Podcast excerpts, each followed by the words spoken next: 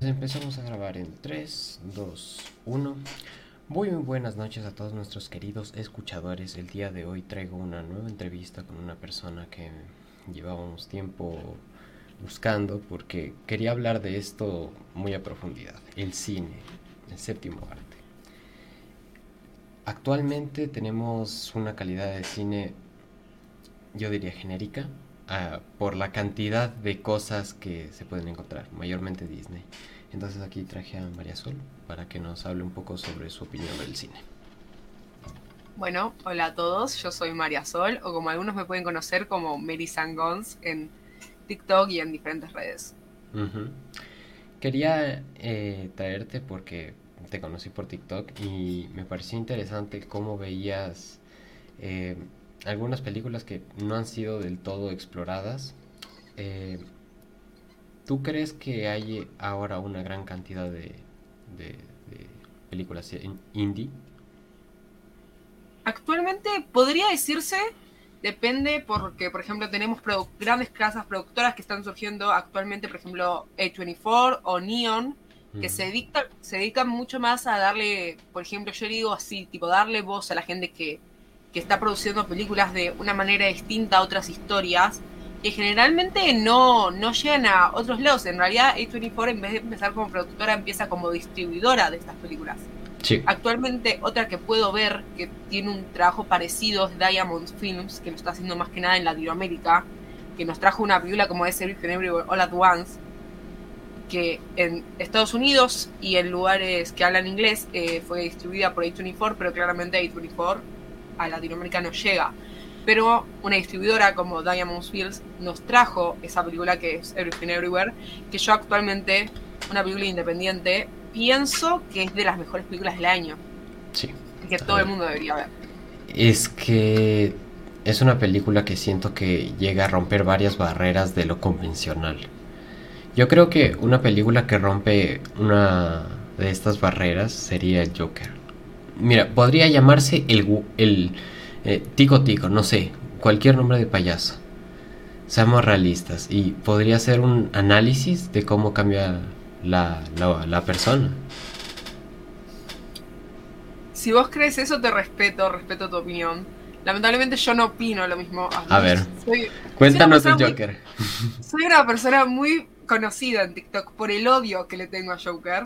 Es yeah. más, hago muchos chistes con el fan genérico del Joker y cosas así. Es más, tipo, hice un video sobre la secuela del Joker que eh, llegó, en, tipo... A ver, lo, de, lo, del musical es entendible, es raro. No, no, no, pero eh, mi, eh, mi video llegó, tipo, a tanto odio, llegó hasta un señor de unos 40 años que me dedicó todo un video con un discurso de odio diciéndome que no sé nada de cine porque simplemente dije que Joker 2 iba a ser no, no, mala. No, aquí no insultamos a nadie. Aquí para, para, para, algo traigo a una persona a hablar. Danos tu punto de, de vista, ¿por qué el fan tóxico de, del Joker? Porque, eh, o sea, yo lo digo por la gente, no o sea, a mucha gente el Joker le parece como si fuera una obra maestra, como si fuera algo que nunca se vio antes, no. pero en realidad No, Joker se viene viendo desde 1970 con Taxi Driver, que fue la primera película que te puedo decir Exacto. que te muestra a ese sujeto deprimido, a ese sujeto solo que encuentra más o menos esa locura, por así decirlo, como su único escape de su triste realidad. No me refiero que a algo. Travis Sí, sí. lo encuentra con el asesinato de un político. Joker lo hace con matar a Murray y todas esas cosas. Pero se- seamos realistas. eh, Sería tra- bien traducida como una adaptación a estos, a estos años. Porque veíamos Taxi Driver más antiguo. Quizá Claro. para adaptar a gente a este formato. Claro, podría ser, porque además de todo, eh, Joker no solo toma de inspiración de Taxi Driver, sino que también toma de Fight Club. Por ejemplo, tiene un montón de planos, yo vi un montón de planos de incorporación de Joker con Fight Club, que son muy parecidos. Pero al final de todo, no sé si termina siendo una adaptación tan a la actualidad, porque sería si Joker se adaptara en nuestra actualidad. Cosa que no lo hace, porque Joker se adapta en un 1960, 1960 no, pero 70, 80. un 70, 80, porque no vemos tecnología de la época, no vemos nada en Joker. Es más, te evita mostrar esos detalles, te muestra todo lo que sería el sector decadente de Estados Unidos como queriendo insertarte una realidad que no es y... A ver, depende de la zona también. Hace, Sí. hace años Sería como eh, eh, Joker que se encuentra en Ciudad Gótica. Todos sabemos que Ciudad Gótica en realidad es una parodia al Nueva York bajo, Sí. a la parte baja de Nueva York. The Bronx. Así mismo. Bronx. Claro, tipo, te quieren insertar, tipo, no, esto es el bajo Bronx, acá la pasamos re mal y es como, no, chicos, no. A ver, eres el productor de una película. A ver, también reconozcamos que para este mundo de superhéroes, de gente X, que hace adaptaciones de cómic, esto no podría ser perfectamente un cómic. Y no tuvo un gran presupuesto como esas películas. Y el resultado es mejor que lo genérico que generan. Literalmente. Yo creo que igualmente Joker, o sea, es opinión mía, Sí. opinión mía, por favor. No, no, a- aquí no insultamos a nadie. Mi público No es inteligente. Así como, no funan. Como vos dijiste al principio que Joker, si vos le pones el nombre de otro payaso, podría ser diferente la película. Yo creo que la película al final todo se, se salva porque tiene a, Jo- a Joaquín Phoenix adelante. Sí. Él agarró ese guion que le dio Todd Phillips, hizo lo que pudo, salvó la película, ganó un Oscar porque sinceramente da una actuación increíble. Sí, Da una actuación en serio increíble eh, en esa película. Y tipo, te lo reconozco, por más de que la película no me guste. Joaquín Phoenix da una actuación increíble.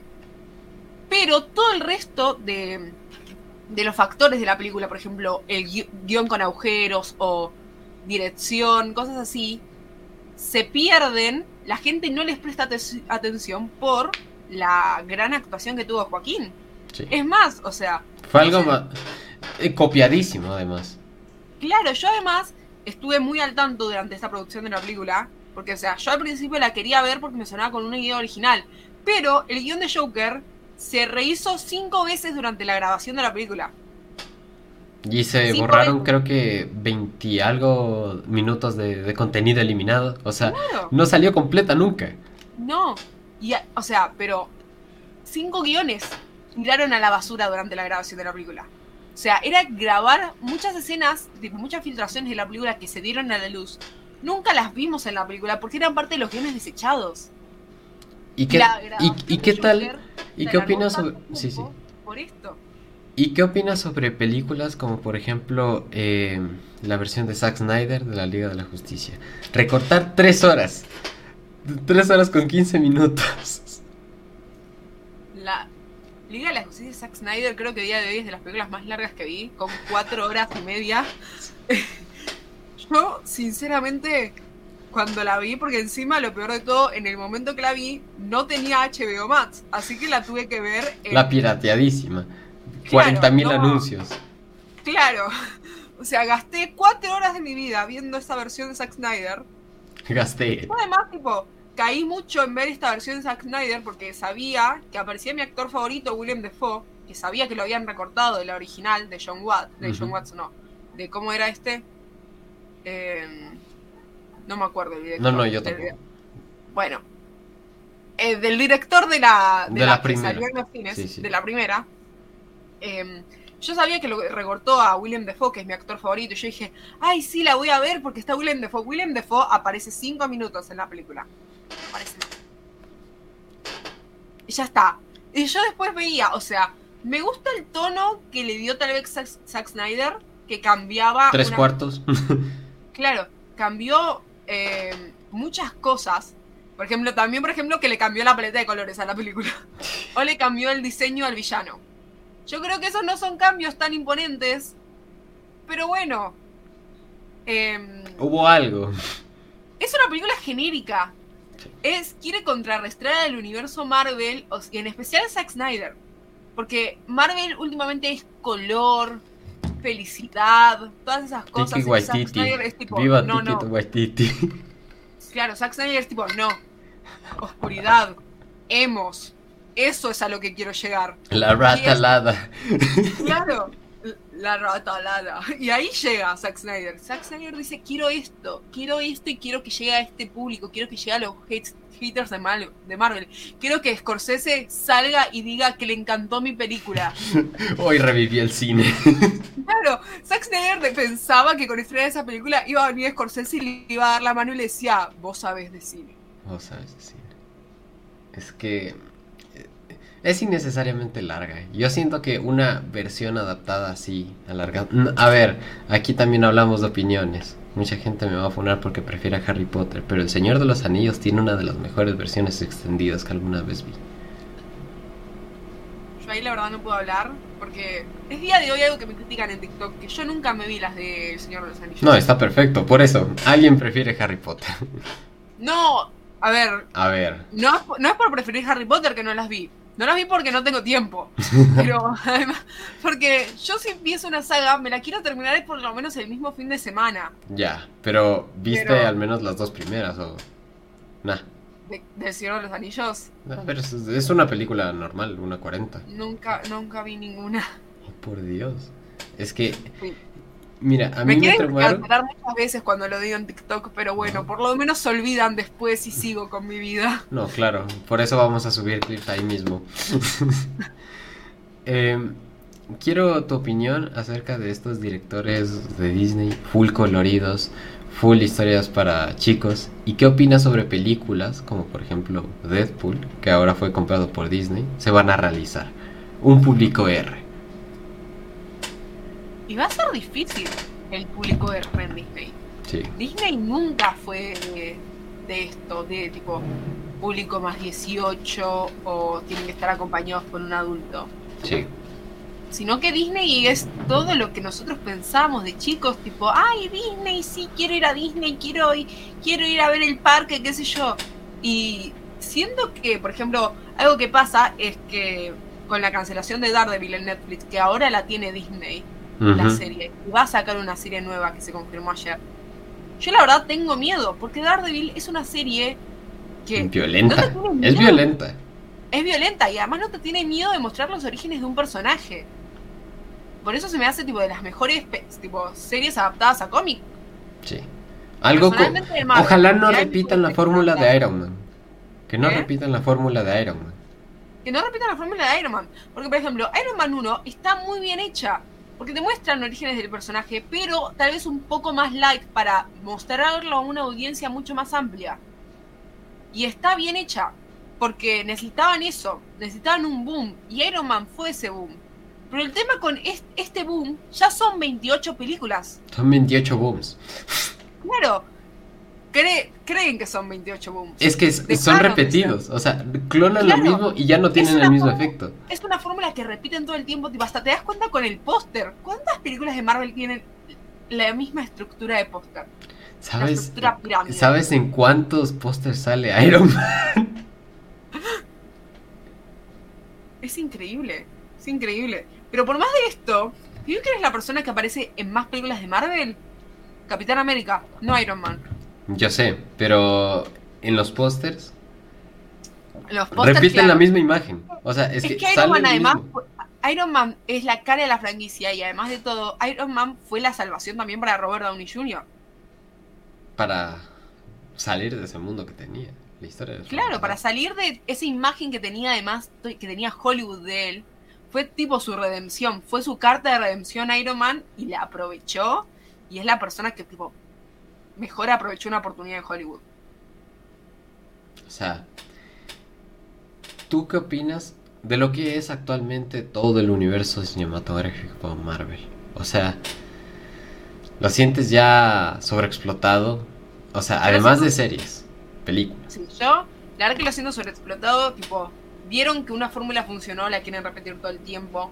Y además yo creo que esta fase 4, esta fase 4 fue como una fase de transición, una fase light, porque fue más o menos, perdón por la expresión, fue una cagada Sí. la fase 4. Sí. Fue como que la fase 3 tuvo el cierre heroico en Avengers Endgame. Tipo como, por favor, miren lo que acabamos de construir, cómo cierra todo lo que acabamos de construir a lo largo de 23 películas y vos como, oh por Dios, qué emoción verlo a la cara de la franquicia sacrificarse ahí, no, no lo puedo creer, ay Dios mío, ay Dios mío. Y luego nos traen Y Marvel después Zombies. tenemos la fase 4. Ca- eh, ¿Cómo es? Capitán Carter. Claro. No, no es Capitán Hart, es Iron Heart. No, Capitán Carter. Ah, Capitán la, Carter. la Capitana América Mujer. ¿verdad? Claro, Capitán Carter, pero Capitán Carter aparece en un episodio de What If. O sea, Ya, pero también lo explotaron ahora con lo de Doctor Extraño y WandaVision. Sí, igualmente Doctor Strange no la vi, tampoco vi Thor todavía. Como que. ¿Te solté un spoiler? ¿Qué? No, yo Ah, ya ya. sabía, yo no sé todos los spoilers. ya, me las comí todos. No soy una persona que le gusta spoilearse. Es más, disfruto más la película cuando ya sé lo que va a pasar que cuando no lo sé. Porque Ay. me hace estar más hypeada a cuando que llegue ese momento. ya, ok. Una persona que no le gustan los spoilers. Eso es raro. Es muy raro. No, o sea, no tengo problema. Es más, me encanta que me spoileen las cosas porque aprendí a aceptarlo. Me lo hicieron tanto que lo acepté. Claro, soy una persona tan fan de las películas que cualquier persona sabía que si veía esa película antes que yo, venía y me la spoileaba. Así que en un momento de mi vida dije, ¿por qué no me las empiezo a spoilear yo sola? Y desde ese momento disfruto una vida mucho más feliz, mucho más tranquila. Ya, ya no, ya no vivo un constante miedo a no saber qué pasa. Renunciás a ese miedo, lo aceptás. Ahora que no estás viendo las películas completas, porque qué paja ver todo la fase 4, seamos realistas. Da mucha paja. Gracias de, gracias de Top Comics, me resume todo en 10 en 10 minutos o menos. Te lo resumo así nomás. Sí, también. Qué, qué guapo. Oye, ahora que me pongo a pensar, eh, ¿cómo empecé a ver cine así raro? O sea, El Padrino, cosas así. Fue por Te lo resumo. Sí, sí. Yo también. Te lo resumo fue, Yo también. Fue de mis grandes inicios. Te lo resumo y Zep Films. Uf. Les debo mucho. Les debo mucho. Ve al Coffee TV, ¿ah? O sea, ese también. Coffee TV igualmente lo vi más de grande que cuando era chica. Sí. O sea, yo, es que a mí me cogió la época con los dos. Yo, yo Claro, te lo resumo fue. Te lo, refu- te lo resumo fue mi creación. Te lo refuno. Te lo, te lo resumo fue Este mi podcast. creación. Gracias, Jorge. Gracias, Jorge. Oye, era profesor o algo así, ¿no? No me acuerdo. O sea, era una persona que creo que ya tenía una vida y dijo, voy a hacer esto. Le salió bien. No, el que, es prof- el que era profesor era Ibarreche. Mm.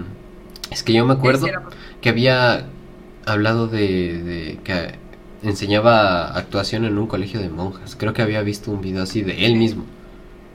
Muy raro. Ibarreche tipo renunció a todo y bueno, ahora se dedica a lo que hace Ibarreche. Ya. ¿Qué opinas sobre esta nueva cultura de la crítica del cine en internet? O sea, o sea, además de los youtubers clásicos que tenemos, tenemos IMDV, creo que es así. IMDb. IMDb, perdón. Y Rotten Tomatoes. O sea, También. la, gente se juzga por ahí. ¿Qué es lo que pasa? ¿Qué opinas? Yo creo que es mucho más sencillo, es mucho más verídico IMDb, o al menos yo lo tomo más verídico IMDb que Rotten Tomatoes. Sí. Eh, porque Rotten Tomatoes al final de todo te puede inventar cualquier cosa. Por ejemplo, por más de que ame esta película, Rotten Tomatoes tiene como la película mejor rankeada Paddington 2. Sí. O sea, amo a Paddington. Lo amo. Pero está mejor rankeado en una página de críticos de cine. Ya. IMDb lo tomo más verídico, pero yo creo que si hay que juzgar a todo este mundo de la crítica del cine, tenemos que sí o sí meter a la tan mencionada Letterboxd. Ya. Letterboxd es para todas las personas que tipo, no, porque yo sé de cine, mirá mi cuenta de Letterboxd, tengo tantos seguidores. Yo, yo he visto todo esto, chingada madre. Claro, los de yo por ejemplo tengo un montón de películas que vi, que no las tengo en Letterboxd porque sinceramente no tengo ganas, me da paja poner, ay sí, qué sé yo, esta película me parece cuatro estrellas por tal cosa. No, no tengo ganas. Es más, si te pones a ver todas mis reseñas de Letterboxd, son un cago de risa porque no me las tomo en serio. Al principio me las tomaba en serio, pero después pensé y dije, ¿por qué estoy haciendo esto? Estoy gastando mi gente no tiempo. importa. Sí. A ver, pero por algo se rankea. Por algo le toman importancia. Claro, no, yo la arranqueo la película, tipo, me gustó y le pongo un comentario pelotudo. Ah, ya. Ya está. Si te leo mi reseña de Letterboxd más reciente, es una pelotudez. A ver. Esto va A para ver. clip. Mi última reseña de Letterboxd. ¿Cuál fue? ¿Qué película fue? Porque, o sea, me vi películas que nunca las puse. Por ejemplo, acá. Fue em, una que se llama The Broken Hearts Gallery. Ya. Literalmente puse en mi reseña que me quiero enamorar. Ya Uh. está, esa fue mi reseña. Ya. Ya está. Porque fue una rom-com. Vi una comedia romántica y dije me quiero enamorar. Por ejemplo, Everything Everywhere All At Once, que me pareció una película tremenda. Puse. Mi vida acaba de cambiar, pero no sé para qué dirección. Y ya está. Y tiene 37 me gustas. La gente me sigue en Letterboxd. Al pedo, tengo 1200 seguidores en Letterboxd. No sé. ¿A cuenta de qué? No, no, no hay gente en este mundo para Letterboxd. O sea, es casi como la población de Nueva Zelanda, no pueden jugar un amistoso ellos entre ellos mismos. Ay, Dios, no. Letterboxd me sorprende la gente que se lo toma tan en serio. Es como, pará. No, no te va a llamar a IMDb y te va a decir, venía a trabajar para mí. No, ya. Hablando de este cine más oculto. Dime la película que al menos más te sorprendió, no por lo por la historia que trataba, sino por la cinematografía, cómo fue hecha. Con la cinematografía. uf. Tengo que elegir cinematografía y no por historia, Sí. te, te digo de Gran Budapest Hotel, de Wes Anderson. Porque con, con la historia, me es. Está bien la historia. Pero yo creo que esa fotografía que tiene la película, como en realidad todos los detrás de escenas que muestran cómo se graban las películas de Wes Anderson me vuelan la cabeza. Porque son increíbles. Tipo, cómo hacen todo el equipo de producción para una sola toma. Es increíble. Tipo, la fotografía de las películas de Wes Anderson en sí me parecen muy buenas. Otra fotografía de una película más reciente que vi, que me encantó y me voló la cabeza, fue la de Drive My de Rizuki Hamaguchi, que ganó el Oscar a mejor película extranjera el año- este año. Eh, yo sinceramente la película me pareció muy buena, pero le presté mucha más atención a la fotografía. La fotografía me parecía espectacular. Cada toma te ambientaba en algo. Y ahora también estoy pensando en otra película que yo quería ganar a fotografía en los Oscars, que fue la tragedia de Macbeth. Cada Uf. parte de esa película, cada escena, es para enmarcar. Ellos te envuelven en la historia, te hacen participar del cuento que es Macbeth. Te, te hacen parte, te ponen literalmente en ambiente de lo que es el cuento con la fotografía. Que muy pocas otras películas lo logran hacer. Otras películas te toman la fotografía como algo me, como algo que tipo, ah, si lo grabo con la cámara, lo puedo grabar con mi teléfono. Pero The Tragedy of Macbeth con su fotografía te logra meter en lo que es la historia. Tiene cada elemento de esa fotografía te, te ayuda a meterte en la historia. No es que está hecho así por, porque está hecho así, sino que está hecho así por algo. Y ahora por historia. por historia. Que no sé, eh, que es que no tiene una gran fotografía, pero una buena No, historia. perfectamente Ah. puede ser algo perfectamente grabado o algo que parezca muy simple pero que te voló la cabeza. Me parece muy simple que. Ya sé. Em, es una película que aprendí a quererla con el tiempo. En realidad siempre me gustó esta película, pero mucha gente decía que era mala y por prejuicio social a que me juzguen de que me gusta esta película, como que la dejaba, como, ay, no, no, no me gusta la película o qué sé yo. Pero ya crecí y puedo decir que me encanta, que es la película que es eh, La Cumbre Escarlata o Crimson Peak de Mm. Guillermo del Toro, que tiene una fotografía increíble porque Guillermo del Toro ama la fotografía. Eh, pero es una historia que tipo, te emerge por todo el significado que tienen los personajes, todo el significado que tipo, le dan a la historia, los simbolismos de la historia, y cómo al final de todo, em, perdón, sigo spoilers de la película, No, a ver, eh, en algún momento vamos a cortar, o sea, el clip va a ser la pregunta, de ahí va a ser la respuesta, sin spoilers, y de ahí para que se vean el podcast entero ya son masoquistas. Ok, ok. Eh, pero es una. Entonces, es una película que. que con cada personaje te cuenta una historia y cada personaje llega a una conclusión. Y además lo emerjo mucho en tipo todo el simbolismo que te ponen atrás. Además, tipo, por, en la época que también está ambientada, que le den significado a tales cosas. Porque está ambientada en 1880, 1890, por ahí. Y todas esas cosas me vuelan la cabeza de tipo, cómo, cómo te logran contar una historia tal vez sin darte el full contexto de la situación. ¿Vos Sí. no entendés? O sea, para ti es enorme Guillermo del Toro. Quiero que me des un top 3 películas de él. O sea, Top 3 películas de Guillermo del Toro. Crimson Peak primero. sí. Eh, la forma del agua, Ay, que fue la película con sí, sí, sí. que todo el mundo ama a Del Toro. Es, es como si fuera tipo Totoro de verdad, Sí, Guillermo del Toro. sí, sí, sí. Aunque ya, ya, ya haya hecho esto muchos años. Sí. Y, y, bueno, ¿cómo no decirla? El laberinto del fauno. Ah, ya sabía que la iba a meter. La película que día de hoy es la película que tiene el récord de majo- mayores, de más ap- aplausos en el Festival de Cannes, Sí. con sea, 23 mi- minutos. Bien merecidos 23 minutos. Es que no puede ser una obra tan buena. O sea, para mí, al menos de cine español, creo que es de lo mejor que hay. Sí, es de lo mejor. Además de todo, Guillermo del Toro, al menos es algo que yo noto, tiene una marca muy marcada, algo muy registrado que tipo te das cuenta con el tiempo que ves su cine. Yo, por ejemplo, hace unos meses estaba viendo una película española que se llama El Orfanato. Y yo decía, Ah, Guillermo del Toro tiene algo que ver con esta película, porque, o sea, no puede ser todo lo que estoy viendo y termina la película y ponen los créditos. No era el director, pero era uno de los productores. Y era obvio, yo, Ya, o sea, o era sea, obvio que eh, Guillermo del Toro estaba involucrado en esa película. es un Se notaba, era obvio. ¿Qué otros directores piensan que pecan de este, de este sello? O sea, de tener una marca propia. Una marca producto. Y Wes Anderson es otro que tiene una marca producto que tipo, yo veo, puedo ver un frame de la película y digo, esto lo hizo Wes Anderson. Y además es muy difícil, muy difícil tener una película y que pueda tener una marca registrada, que la gente te reconozca por esa película. Como que empiecen a notar tu estilo.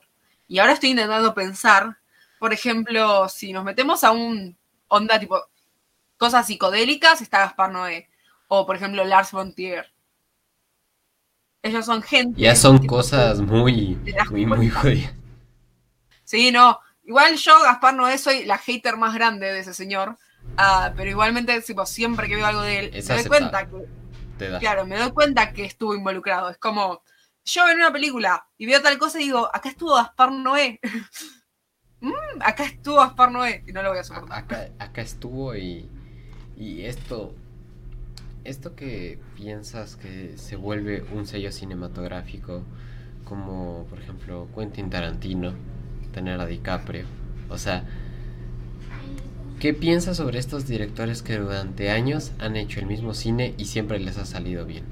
Quentin, el primero. Quentin. Yo creo que hoy en día, es algo que hablo también en un episodio de mi podcast, eh, Quentin Tarantino, la gente ve las películas de Tarantino porque son de Tarantino. No porque les interesa la historia ni nada de eso, es porque es una marca. Tarantino ya no es director, Tarantino es una marca. Es tipo creerse el cinéfilo que sabe de todo porque fui a ver una película de Tarantino. Ya, pero hay que reconocer que tiene unas cosas. Es, es, es buen director, yo te reconozco, tiene películas que me encantan, por ejemplo, Inglorious Bastards es de mis películas favoritas. Pero, por ejemplo, a mí, Once Upon a Time in Hollywood, su última película, no me gusta. Y yo tipo, tengo un análisis de esa película, y es que al final de todo yo creo que esa película, vos le sacás el sello Tarantino, le sacás, o sea, dejás todo igual, dirección, guion, personajes, actores, todo igual, pero no decís que la hizo Tarantino, no decís que la película la hizo él, y a la gente no le va a gustar. Porque todo el mundo le gusta esa película porque dicen, es la excepción de Tarantino, porque no tiene nada del estilo de Tarantino. Pero ¿por qué la fuiste a ver? Porque era de Tarantino. Sí, sí, película no de. Tarantino, te hubieras cagado de risa y hubieras dicho por qué Brad Pitt y Leonardo DiCaprio están en esa película. Es malísima esa película. Pero la fuiste a ver porque era de Tarantino. No, pero, o sea, poniéndome en la piel del cinéfilo que se hace el que sabe ¿Qué fue? Claro. El cinéfilo hubiera dicho, el cinéfilo promedio hubiera dicho, esa película es malísima. ¿Cómo puede ser que Leonardo DiCaprio trabajó en esa película? A ver, ¿tú crees Pero- que Leonardo DiCaprio debía ganar el, el Oscar en El Renacido y no tendría que haberlo ganado en el lobo. Todo el mundo sabe que tendría que haberlo ganado en el lobo. O sea, no es como una pregunta que tipo se la puede hacer a alguien, es como que. Es como que Leonardo DiCaprio en el renacido o en el lobo. Claramente en el lobo. Es, es obvio que es en el lobo, no en el renacido. Es que. Además, yo creo que el Oscar en el renacido de Leo fue como su Oscar de consolación. Como que está bien, Leo, por fin toma, toma el Oscar. Ya está. nos saldamos la deuda. sea. Claro, es como que, toma, nos saldamos ya la deuda de darle un Oscar a Leonardo DiCaprio. Basta. Sí, porque también tantas veces que lo pinches nominaban. Porque también es un actorazo. Es un puto actorazo. Seamos realistas. Sí, pero o sea, lo han nominado varias veces a Leo. Pero yo creo que se lo merecían el Lobo. Tipo, el Lobo era el momento justo de su carrera para que le den el Oscar. Cuando estamos viendo estos actores que, que, que, que realizan su trabajo de una manera tan excepcional que ya se les nominan varias veces. O sea, que ya es tradición verlos de mejor actor o de mejor secuelista.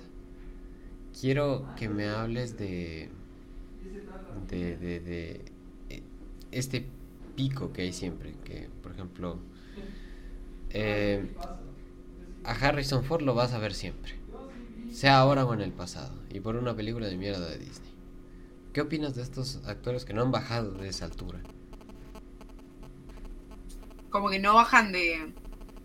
de perdón, no entiendo bien la pregunta. Que no bajan de, de la calidad de, de, cine de calidad, pero también siento que esto limita un poco a nuevas figuras. ¿Tú piensas eso? Puede ser. Puede ser, pero al final de todo, cuando ya los actores se dan cuenta que llegan a un punto de su carrera que ya están consolidados con todo su talento y esas cosas, empiezan a tomar proyectos más tranquilos o proyectos que no les impliquen muchas cosas. Los grandes casos son en estos momentos Al Pacino y Robert De Niro. Al Pacino estuvo en Jackie Jill de Adam Sí. Sandler. Eso fue, bueno, es que también ya hace favores realmente, va y dice, Claro. ¿me quieres en tu película? Bueno, pues, que Adam Adam Sandler trabaja en sus propias películas, seamos realistas. se quería, no, es que se quería reír. O sea, Am- eh, Al Pacino dijo, quiero, quiero divertirme un rato. A fue ver, y trabajó Pero. The Irishman, pero The Irishman es una película, The Irishman es excelente. Es de mis películas favoritas de, de Scorsese. sí, sí, Scorsese. Me encanta. Qué, qué puto director. Me encanta The Irishman. Es más, tipo, el episodio de podcast que yo comenté, estoy comparando The Irishman y Once Upon a Time in Hollywood, porque al final de todo, estas dos películas tienen el punto de crítica del paso del tiempo en el cine. Sí. Y la pregunta es, ¿quién lo hace mejor? ¿Scorsese o Tarantino? Scorsese. Actualmente Scorsese. Scorsese. Ex- excelente respuesta. Ignacio, excelente respuesta. Es que Scorsese actualmente está haciendo el cine que hacía con nuevos actores, actores del pasado y cosas que no veíamos. O sea, ¿te acuerdas de de si has visto Breaking Bad? Eh, no. Bueno, el Pero igualmente sé todo, de, de- sé todo de Breaking Bad, así que podés mencionarlo. Perfecto. Eh, uno de los hijos de los neonazis eh, no había actuado hasta ese momento. O sea, después de todo tuvo que ser llamado para Scorsese para volver, porque lo vio en Breaking Bad y le gustó cómo trabajaba. O sea, Sí. ya está implementando cosas del presente y creo que es el que tiene más mejoría. Seamos realistas. Sí, puede ser. Otra cosa que hace Scorsese, por ejemplo, lo sacó a Joe Pesci de su retiro para The Irishman. Lo agarró a Joe Pesci y le dijo, yo te necesito en esta película. Te necesito en esta película. Y Joe Pesci volvió después de los 90 que se había retirado a actuar en The Irishman. Y no le molestó para nada, porque peliculón. Claro, y además de todo, Scorsese logra eso, te logra traer a quien sea. Es como, dame un segundo, y te llama alguien y te consigue al actor que él quiere, porque Scorsese es así. Scorsese es una marca, pero es una marca de prestigio. No es una marca de distinción ni nada, es una marca de prestigio. O sea, el actor sabe que llegó a su punto de carrera cuando Scorsese lo llama a una película. Sí. Ahí, Y no ahí le va a importar- Claro, y no le- no le va a importar no tener un Oscar o cualquier cosa porque lo llamó Scorsese. Ya está, él ganó, él ganó, o sea, sabe el punto que llegó en su carrera porque Scorsese lo reconoció. ¿Crees que actualmente es el mejor director? Scorsese, yo creo que actualmente no hay ningún, tipo, no es como el mejor director, porque el cine cambia, cambia todo el tiempo y Scorsese la verdad es que lo amo, pero tiene un estilo viejo de cine. Sí. O sea, para decir, hablar de su época. ¿Crees que claro, para, ser el mejor? Claro, de lo que es su época, Scorsese es de los mejores, efectivamente es de los mejores. Porque además de todo es el que además siguió trabajando, siguió haciendo películas. Porque ¿con quién lo vamos a comparar no? Con Clint Eastwood. No hacer nuevas cosas, pero lo hizo. Claro. Em, cuando estamos llegando a esta clasificación de películas, ¿qué otras películas así de la época de Scorsese? O sea, bueno, no se te enteras, eso quizá nos queda un poco lejos. Para algunas personas, ya me he visto el padre, ni un problema. Pero de 80 para adelante, ¿qué películas dirías que están en ese top? De ese estilo, de esa temática. ¿En el top de Scorsese? Digo, ¿no un estilo Scorsese? No estilo Scorsese, que son una joya. Que también lo hicieron. Claro. Hmm. Es una pregunta difícil, porque de los 80 para adelante. O sea, poneme una marca. No es un top 10, di las que te acuerdes.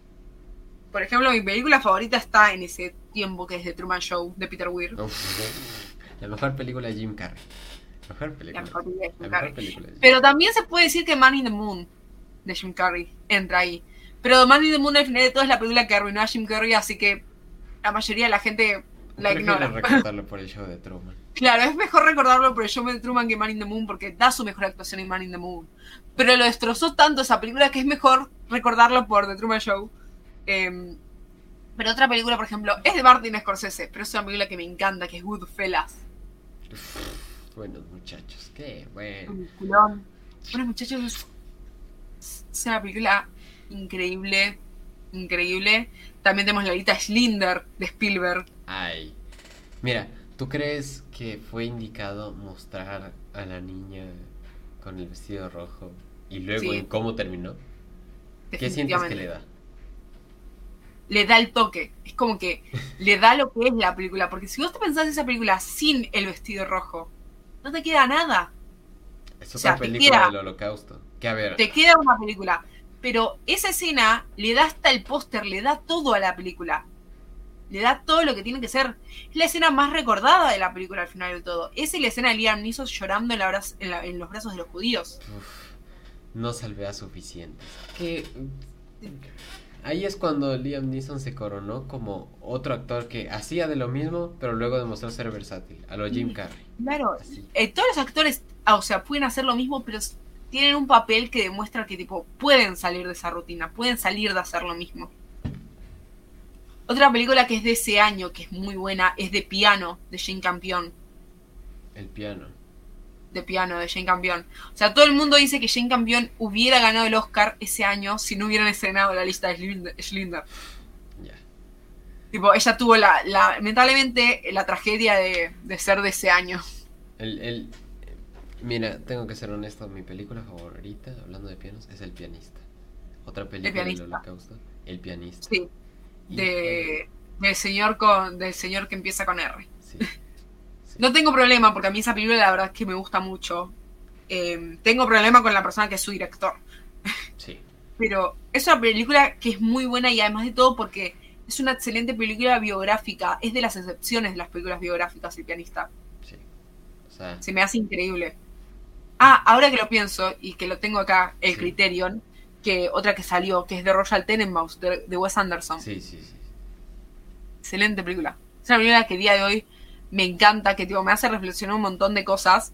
Y, y además de todo, pienso que Wes Anderson, cuando escribió este, este, este guion con Owen Wilson, tenían 25 años los dos. Tipo, lo mismo que pasó con, con Ben Affleck y Matt Damon en Good Will Hunting. Sí. O sea, pedazos de mentes jóvenes que a su máximo potencial logran sacar dos películas que son diferentes a lo que se venía viendo en ese momento. Y tenés a Ben Affleck y Matt Damon ganando mejor guion en los Oscars. Porque. Cuando los Oscars eran algo que tipo significaba. Cuando era algo. Cuando, ya, cuando eran algo. Cuando no se lo daban Cuando a la Disney. gente le importaba saber quién era los, quién, quién ganaba los Oscars. Actualmente eh, salió una película. Bueno, no es tan actual, creo que es de 2018, pero creo que copia una de las cosas de, de Pulp Fiction. Lo de hablar por transiciones. Mm. Quiero que me hables un poco de esta película que salió llamada La Favorita. La favorita. Favorita. La favorita es Yorgos Látimos. Me gusta. La, la favorita me gusta mucho. Más, me gusta más que, que Pulp Fiction. Pulp Fiction, la verdad, no, A ver. no me, no me ya- gusta Pulp Fiction. O sea, ¿no te gusta Pulp Fiction? O sea, yo respeto todo, solo que me van a, me van a tumbar la cuenta. No me gusta Pulp Fiction. ¿No Em, gusta Pulp Fiction? No por un sentido de que no valoro la obra, porque sinceramente es una obra que hay que valorar, que tipo marca algo. Pero Pulp Fiction no me gusta porque toda la vida me la pintaron como Pulp Fiction, la obra maestra que vos la vas a ver y se va a convertir en tu película favorita. Mira, no Fiction. por película favorita. Yo digo que Claro, ha no, demasiado a la cultura general. Claro, no, pero el tema es que Pulp Fiction es una película que te la pintan tanto, te la, te la inflan tanto, que cuando la ves por primera vez, no la vas a entender además de todo. Porque no entendés la historia, no entendés qué quiere decir Tarantino. La ves por segunda vez y te va a parecer, y yo, al menos lo que me pasó a mí, es una buena película, pero no me encanta. A ver, una película que no necesitó tantas transiciones, Perros de Reserva. Seamos realistas, esa escena solo en, en el estacionamiento. Y, Bueno. y dio una película. Son, son cosas que pasan. Es que no es tan tan mal. ¿Sabes? O sea, No, no, me no refiero. está mal. Es que. Creo que las películas de Tarantino se deberían valorar solo por guionizaje de lo que realmente es la historia, no por lo que muestra. No hay cosas Sí. perfectas. Obviamente, pero no sé, yo soy una persona medio rara. em, No, aquí estamos a la gente rara, es la más divertida. Claro, pero te darás cuenta, o sea, Pulp Fiction no, no me parece lo mejor del mundo, lamentablemente. Pero está bien. O sea, Está bien, Influyó. está Yo bien. digo, me refiero que es influyente. no, es recontra, re influyente, es de las primeras, eh, ¿cómo era esta palabra? No me acuerdo. Es parecido a antología. Eh, son, es una película, no me acuerdo la palabra en estos momentos. Es una palabra parecida a antología, que es una, es una película que te muestra diferentes historias que en un punto de la película se conectan. El tutorial. Claro, fue el tutorial para muchas películas que intentaron hacer eso, pero al final de todo no lo fueron. Por eso. Pero fue una manera de introducir lo que es dar una historia dispersa y que luego se reinterprete. Claro.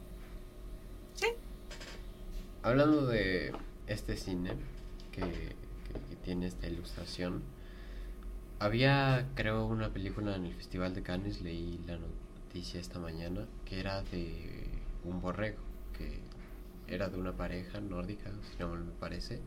No me acuerdo el nombre de la película. Lamb puede ser. Lamb, creo que es Lamb. La del cordero que fue adoptado, que era la mitad humano. Y que no sorprendía por lo que era la historia, porque realmente es muy X, pero la fotografía de esa película es una cosa que... Tiene una fotografía increíble. Lamb tiene una fotografía muy, muy buena. Muy, es bella además. Porque Lamb estás en. Es como un cuadro. Claro. Además de todo, Lamb es una película nórdica. Y la gente nórdica no se especializa por color y esas cosas. Lamb tiene tonos grises, tonos oscuros. A pro- no a propósito, porque la naturaleza Claro. es así. porque es la naturaleza del país, pero igualmente es increíble. Mucha gente tipo, te puede decir falta color, etcétera. No. No porque te retrata exactamente lo que te quiere retratar del país con esta fotografía, con estos colores, con todo esto. Porque si quisieran hacer una película colorida, le hubieran puesto color a los actores, Sí. al vestuario, O pueden jugar con la saturación mientras editan la película, pero no lo hicieron. Quería mostrar algo frío. Porque la película es fría. La película es muy fría. Exactamente. Ok. Eh, esto hablábamos tras cámaras, porque ahora que estamos viendo un tipo de cine un poco más denso, más pesado, quiero que me hables un poco sobre estas películas gore. Un poco como Holocausto Caníbal, que fue una película que para la época es un trauma. Claro, Holocausto Caníbal, sinceramente yo no la vi.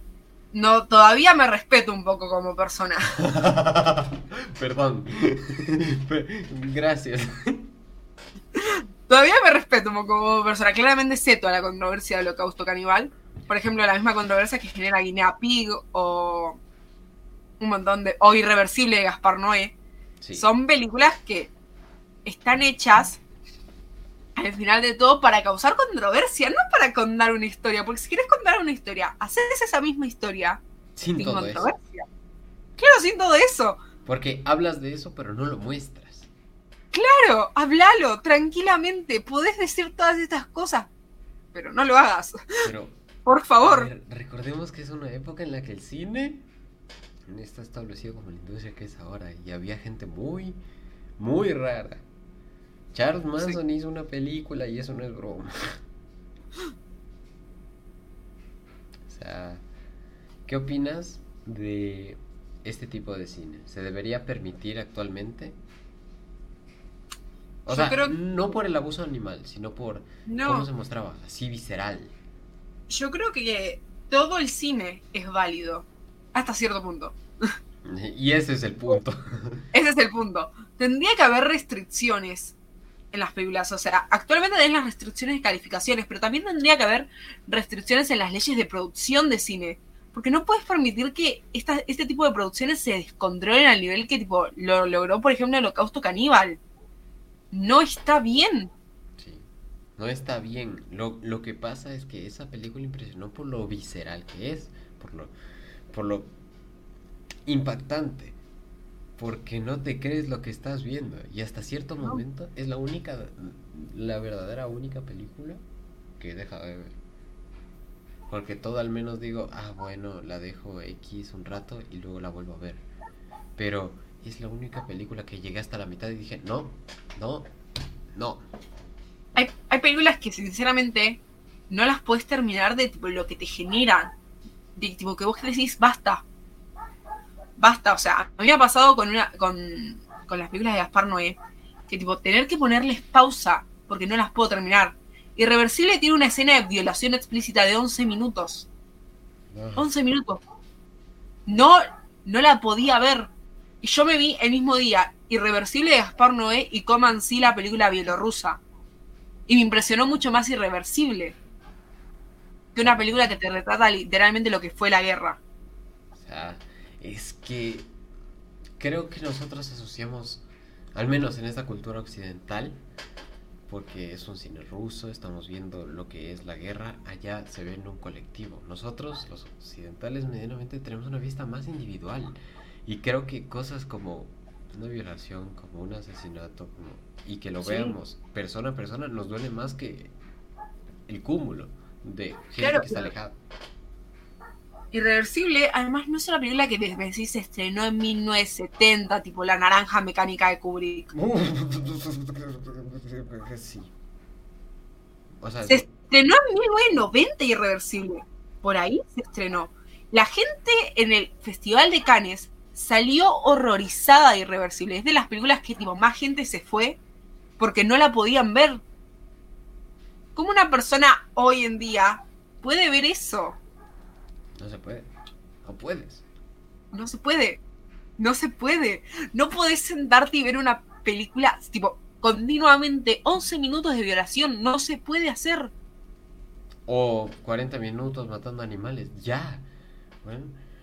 Claro. Basta. Tiene que haber un límite en las producciones. Y esos límites es esa línea. Eh, en este podcast a veces hablamos de una noticia que está involucrada con el tema que estamos hablando. Esta no tiene eh, tema con lo que es el cine, sino es más una opinión personal de lo que se ha vuelto el arte. Se hizo una performance en la que una mujer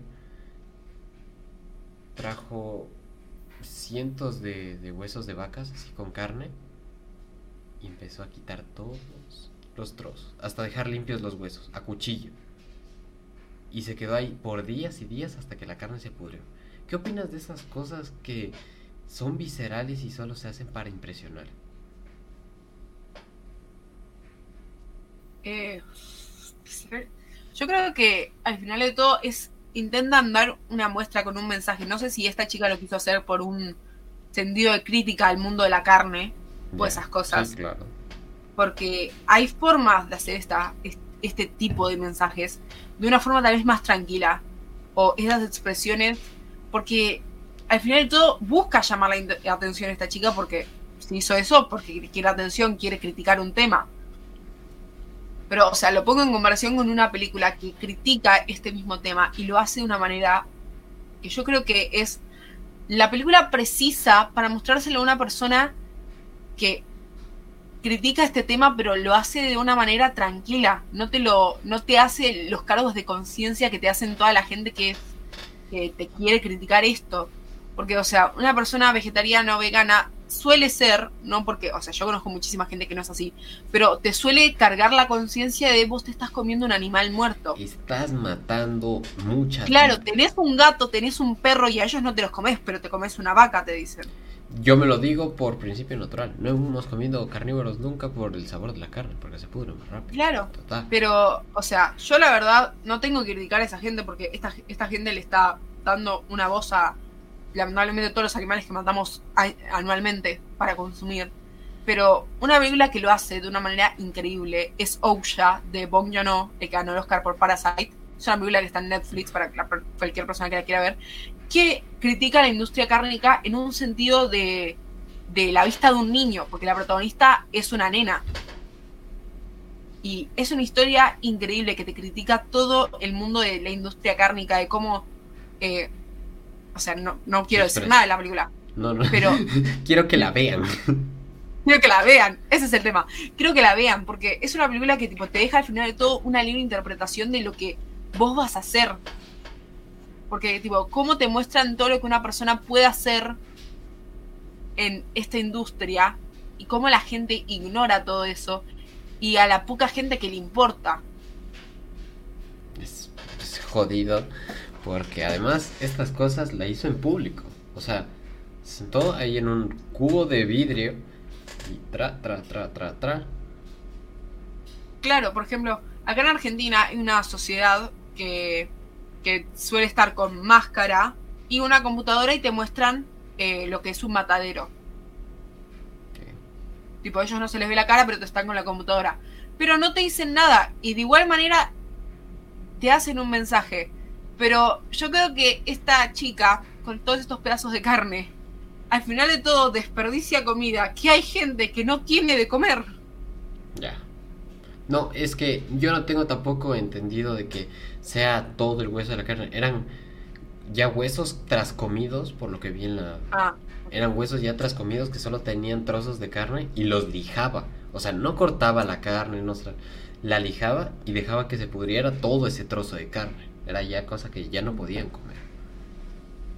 Y yo creo que tal, puede ser también una expresión de arte, porque hay muchas exposiciones de arte que llegan al extremo. Por ejemplo, la mujer que se paró, eh, no, no sé si se paró en la calle o se paró en un estudio de arte o en una habitación, que era para que hagan lo que quieran con ella, lo que quieran.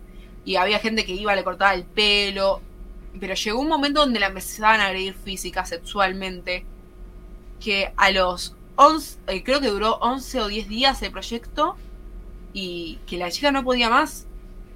Y era lo que le dejabas a la gente con la libertad humana. Y esas exposiciones te muestran al final de todo lo que es capaz el ser humano. El humano es un animal. ¿Que es un animal? Es un puta. El ser humano al final de todo es el animal más peligroso que existe. Después de los mosquitos. Después de los mosquitos. Después de los mosquitos. Basta Ojo. con los mosquitos. No, los mosquitos, esto no es joda.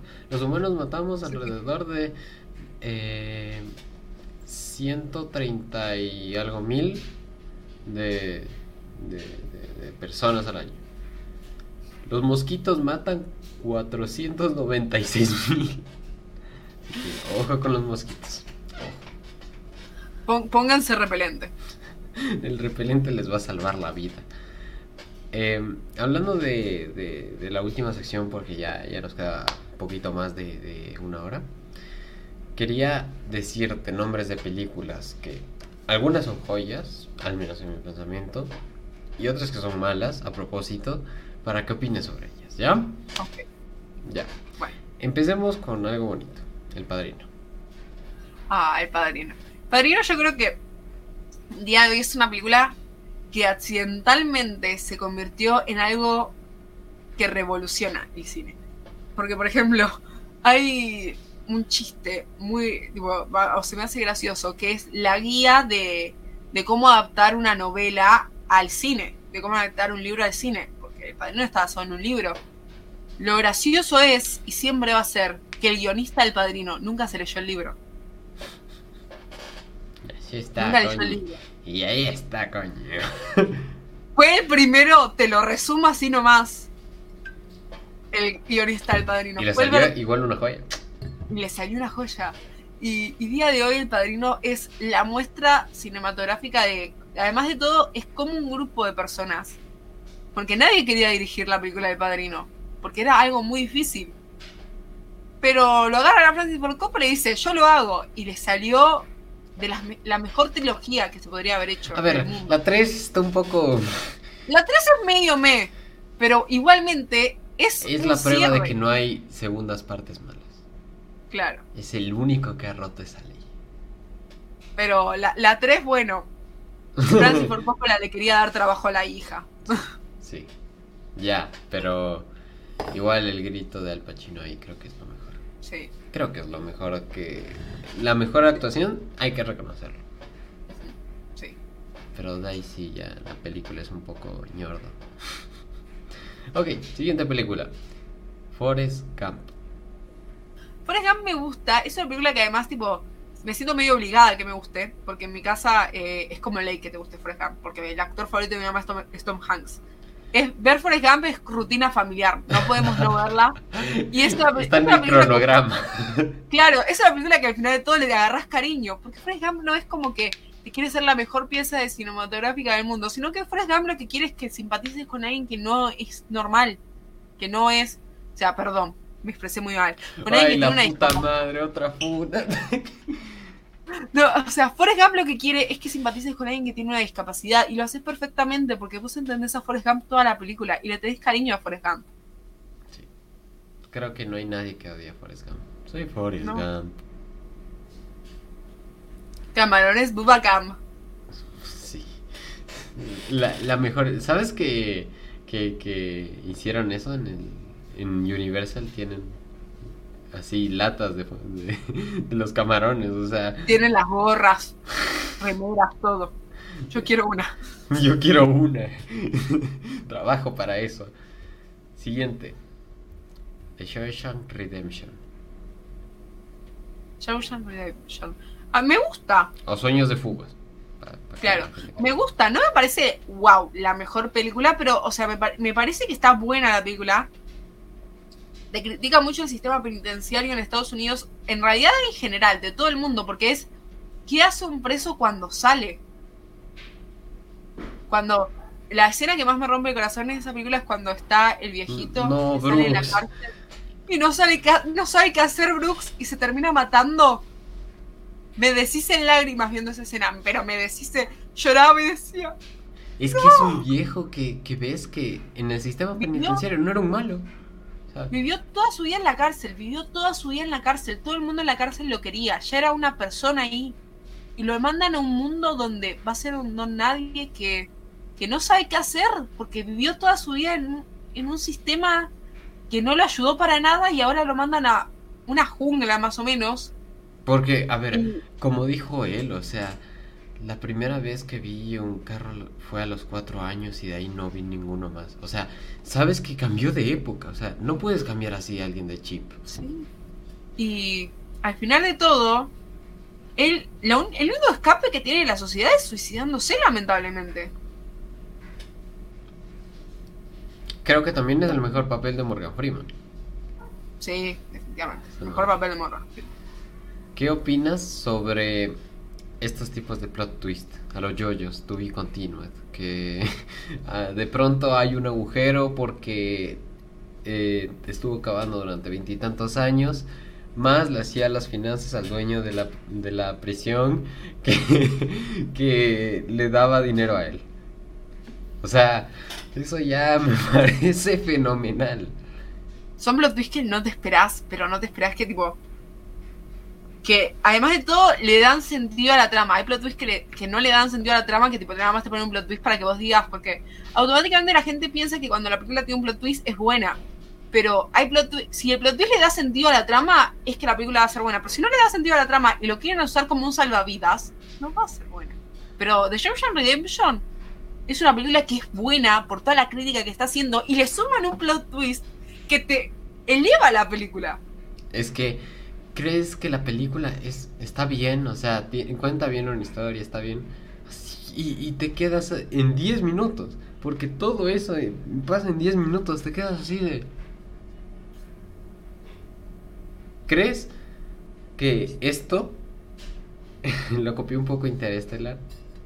Dejando un poco el, tier list. Interstellar es la copia de 2001 Odisea en el espacio. Sí. Eh, pero le quieren poner el toque final de que... Agujeros negros. Claro, el agujero negro y el amor y al final de todo el amor paterno es la fuerza más grande de todo el universo te quiere hacer creer Interestelar. O sea, Christopher Nolan, si le caes mal a tus hijos, no es nuestro problema. Pero, a ver, date cuenta también, es está bien, o sea... Está, está bueno, pero no es, no, lo mejor. No es lo mejor. Como que intenta salvarse al final de todo Interstellar, o sea, es una excelente película de ciencia ficción. Ciencia ficción light, además, porque no es como que te meten muchas cosas. Ciencia ficción light y te dicen que al final de todo el mensaje es el amor. el amor. el amor y el y que al final de todo el amor trascienda el tiempo. O sea, ya para rematar, para, terminarnos la línea de, de polvo para bebés. Otra película, Memorias de una geisha. Memorias de una geisha. Esa no la vi. ¿No la viste? Pues, pues, ahí te va mi recomendación. Espero que te guste. Gracias, la voy a aceptar, voy a verla. Voy a verla. Muchas gracias, muchas gracias. Ok, siguiente. Este es, este es mal a propósito. no te voy a mentir. Em, ¿Cómo se llama esta película? Sammy Jack, creo que es la película de Adam Sandler en la que tiene un gemelo que es el mismo. No, Jackie Gill. Jackie Gill. Esto es mal a propósito. Es humor basura. es humor basura esa película. Es, o sea, te, vas a reír de lo mala que es. Y porque tiene al Pachino bailando Dunky Donuts, te vas a reír, ya está. Vas a ver al padrino bailando Dunky Donuts. Es que eso es de otro mundo. Esto, es otra cosa. Sí. Increíble. Bueno, ya, ya hablaste un poquito de esta película que ganó el Oscar, Parasite. Me encanta. Me encanta Parasite. Yo soy yo era de las personas que apostaba todo a que ganaba Parasite, pero lo aposté todo. Y, cuando gané. y gané. Gané un kilo de helado contra una amiga. Porque ella pensaba que iba a ganar 1917, pero, pero no. Ganó Parasite. Y fue la mejor decisión de los Oscars. De los últimos 10 años, fue de las mejores decisiones que tomaron la academia. ¿Piensas que actualmente el entretenimiento coreano está haciendo cosas? O sea, juego sí. calamar. Que seamos realistas, no es que sea la historia de. Pero... Claro, no, pero se vienen consolidando muy bien porque, o sea, agarran cosas muy. No sé cómo explicarlo, pero. Te descuidas dos segundos y Corea del Sur hace algo que tipo, te quedas como Primer mundo. sí, sí, no me lo veía venir. Gracias. Hijo de tu pinche madre. Ok, hablamos un poco de esta película antes, pero quiero que me des tu opinión entera. El laberinto del fauno. El laberinto del fauno. Me parece una película que, tipo, en cierta forma, puede considerarse el laberinto del fauno un cuento de hadas. No con hadas lindas, pero No. es un cuento. No, definitivamente no. Ah, Pero el laberinto del fauno es, es un cuento de hadas que no te esperás. Es un cuento de hadas adulto, por así decirlo, Sí. porque Plena O sea, guerra todo- civil española. Una niña Claro. le pierden un hueco por ahí. Llega a un laberinto. Se encuentra un ser místico, un hombre con ojos en las manos y, y solo por comerse postres. Encuentra hadas. De pronto parece que matan a su padrastro. O sea, es una cosa fenomenal. es toda una inmersión de la vida de una niña muy, muy wow.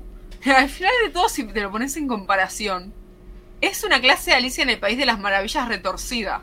Oh. sea- Una Alicia en el País de las Maravillas emo. Claro, Tim Burton, ¿quién te conoce? Guillermo el Toro God. Así está, Guillermo el Toro. Guillermo del Toro en ese momento. Sí. Sí. Además de todo, si no me equivoco, el laberinto de Fauno se estrenó antes que las versiones live action de Alicia en el País de las Maravillas. Creo que la primera de Alicia se estrenó en el 2010 o en el 2011 Sí, y el el laberinto del laberinto Fauno es de del 2009. Sí. O sea, que al final de todo, Le Alicia en el. País de las Maravillas live action se copió del laberinto del Fauno. a ver, Fue la versión live Johnny Depp ahí como el sombrerero rojo me parece otra cosa. O sea, seamos realistas.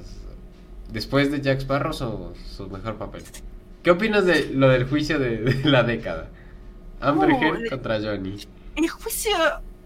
Yo creo que ambas personas son víctimas y victimarios en este juicio. Los dos. Sí. O sea, no es como que hay uno que zafa. Los dos hicieron cosas malas. Los dos. Pero no me gusta como que le echen toda la culpa a ella. Y tipo, es la excepción de tipo. Ven que hay hombres que sufren. Ven que. Llega Piqué. Llega Piqué, le dice a Es el Shakira. momento. No. Eh, no. O sea, como que, bueno, está bien, entendemos todo lo que nos querés decir, gracias, pero, o sea, hay hombres que son víctimas, sí, pero Johnny Depp también hizo cosas malas. Es el mejor amigo de Marilyn Manson, ¿no te suena raro? Eh, El mismísimo que se comió un, un murciélago. Claro, ¿no te suena raro Él eso? empezó el COVID. Bueno, ¿no te suena raro a un señor que están acusando de tantas cosas que su mejor amigo está en un juicio también? A Armie Hammer lo cancelamos por menos. A ver. A ver, es que también a Johnny Depp, además de las drogas, que ese es un tema ya aparte, tenía conductas que eran de desinterés.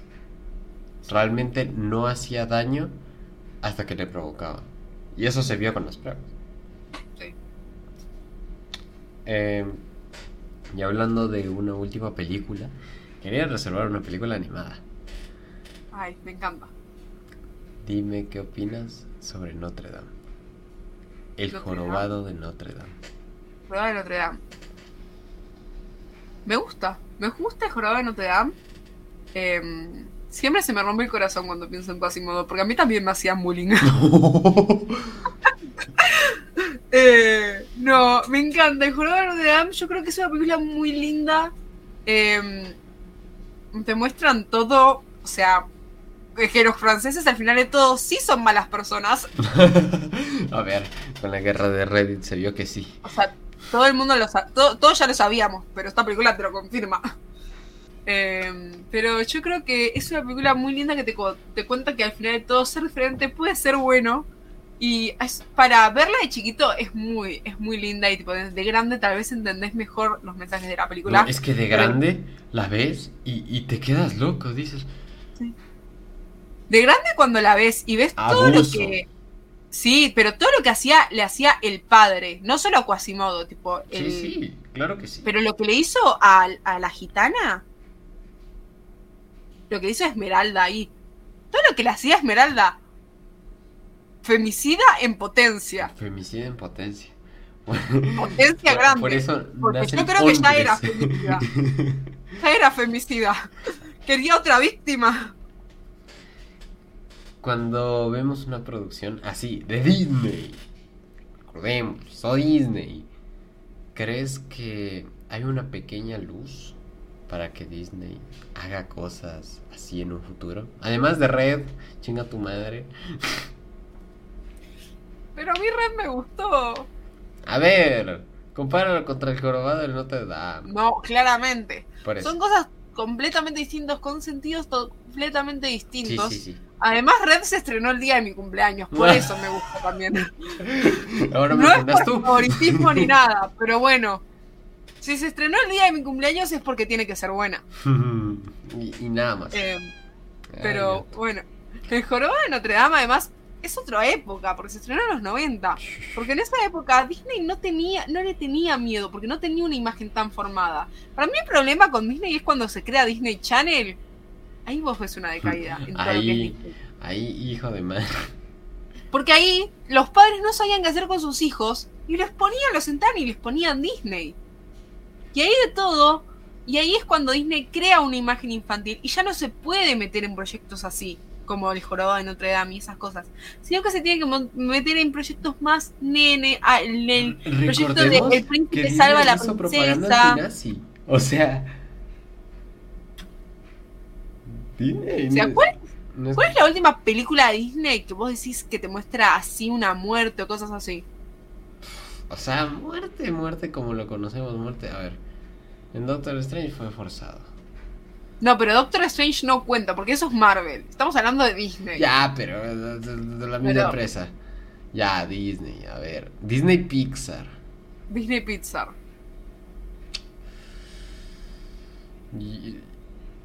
Yo diría que. Hijo de madre. O sea, muerte, muerte. No. Es que últimos 20 años Quizá Wally cuando se reinicia. Wally. No, por ejemplo, una que lo hace es Grandes Héroes.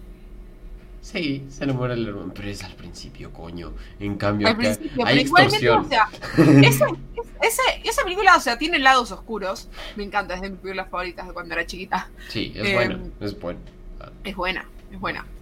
Pero igualmente ese año tenía que ganar eh, como entrenar tu dragón, no tenía que ganar grandes héroes en los Oscars. Perdón, tenía que saltar mi ira. Sí, eso fue favoritismo de Disney. es un humor tipo Disney, pero, o sea, sin ser adaptado de ningún cómic ni nada, es una de las mejores historias originales. Creo que una de las mejores películas de animación, eh, Vigiro, pero creo que una de las mejores. No, Grandes Héroes está basado en un cómic. Oh. De Marvel. Por eso Stan Lee aparece al final de la película. A ver, Stan Lee ha aparecido también con DC en Los Jóvenes Titanes. ¿no? lo sé, pero es, es parte de Marvel, Grandes Héroes. Gracias por Lamento, lamento informarte. Ya, entonces eh, nos bajamos a Disney. ya, ya está. gracias por la data, realmente no lo sabía. Eh, hablando de películas así, millennials de animación. Millennials. Eh, tú dime una que tengas así top. Yo tengo en todo, por ejemplo, intensamente. Intensamente me parece otra cosa. Intensamente me gusta, pero yo creo que la vi muchas veces. Muchas veces la vi. La fui a ver al cine como tres veces y después me hicieron analizarla en clases de psicología en la escuela. Así que ahí sumale otras cuatro veces. Y ahí ya me cansé de la peli. Sí, me cansé. Basta, basta de las emociones. No puedo lidiar con las mías y me hacen lidiar con las de una nena de 13. Eh, una así tiene que ser de Disney. Mm, puede ser? Puede ser de animación. Eh, si vos dijiste intensamente. Y podría ser Spider-Man Into the Spider-Verse. También. O Los Witches contra las máquinas, más reciente. Netflix. Uh, ya sé, ya la tengo, ya la tengo, ya la tengo. A Silent Voice. Es una película de anime. Uf, no, no, no lo he visto. es una, es una crítica al bullying increíble. Me encanta esa película. Muy bien, y creo que con eso mayormente culminaríamos la entrevista. antes de irte, eh, siempre le hago una pregunta a todos mis entrevistados. Y es, recomienda un álbum, libro, película, serie, lo que tú quieras que creas que le va a servir, o sea, o le va a ayudar al escuchador. Algo que le va a ayudar. Si quiere ayudar a una persona, bueno, yo creo que voy a recomendar un libro esta vuelta en vez de una película. ¿Está bien? El libro que voy a recomendar es mi libro favorito, que se llama Indigno de ser humano o No Longer Human, de Osamu Dazai, es un autor japonés, que te inmerse más o menos en el mundo de cómo por los act por la- las cosas que le pasan en la vida una persona se puede, puede considerar que, que ya no es humano o no tiene la humanidad necesaria para seguir viviendo. Muy bien. Oye, créeme que María, me ha encantado hablar contigo, ha sido un gusto. Eh, ¿Tienes algún último mensaje para la audiencia? Un último mensaje para la audiencia. Vean las películas que les recomendé durante el episodio. Eh, Eso es lo que toca. Eso ya de cajón, así, listilla. Claro. Yo fui Hagan Ignacio. la lista y Claro. veanlas. Sí, por favor. ¿Cómo, cómo, cómo te sentiste en la entrevista? La verdad estaba nerviosa, pero, pero me gustó. Me gustó, me gustó mucho. O sea, Y aquí ya no cuando- funamos a nadie, aquí aceptamos. Claro. Me, me gustó, me gustó que, que, que no me juzgaran, menos cuando dije que Pulp Fiction no me encantaba. Ya. a ver, Pero- es que empezaste fuerte. Sí.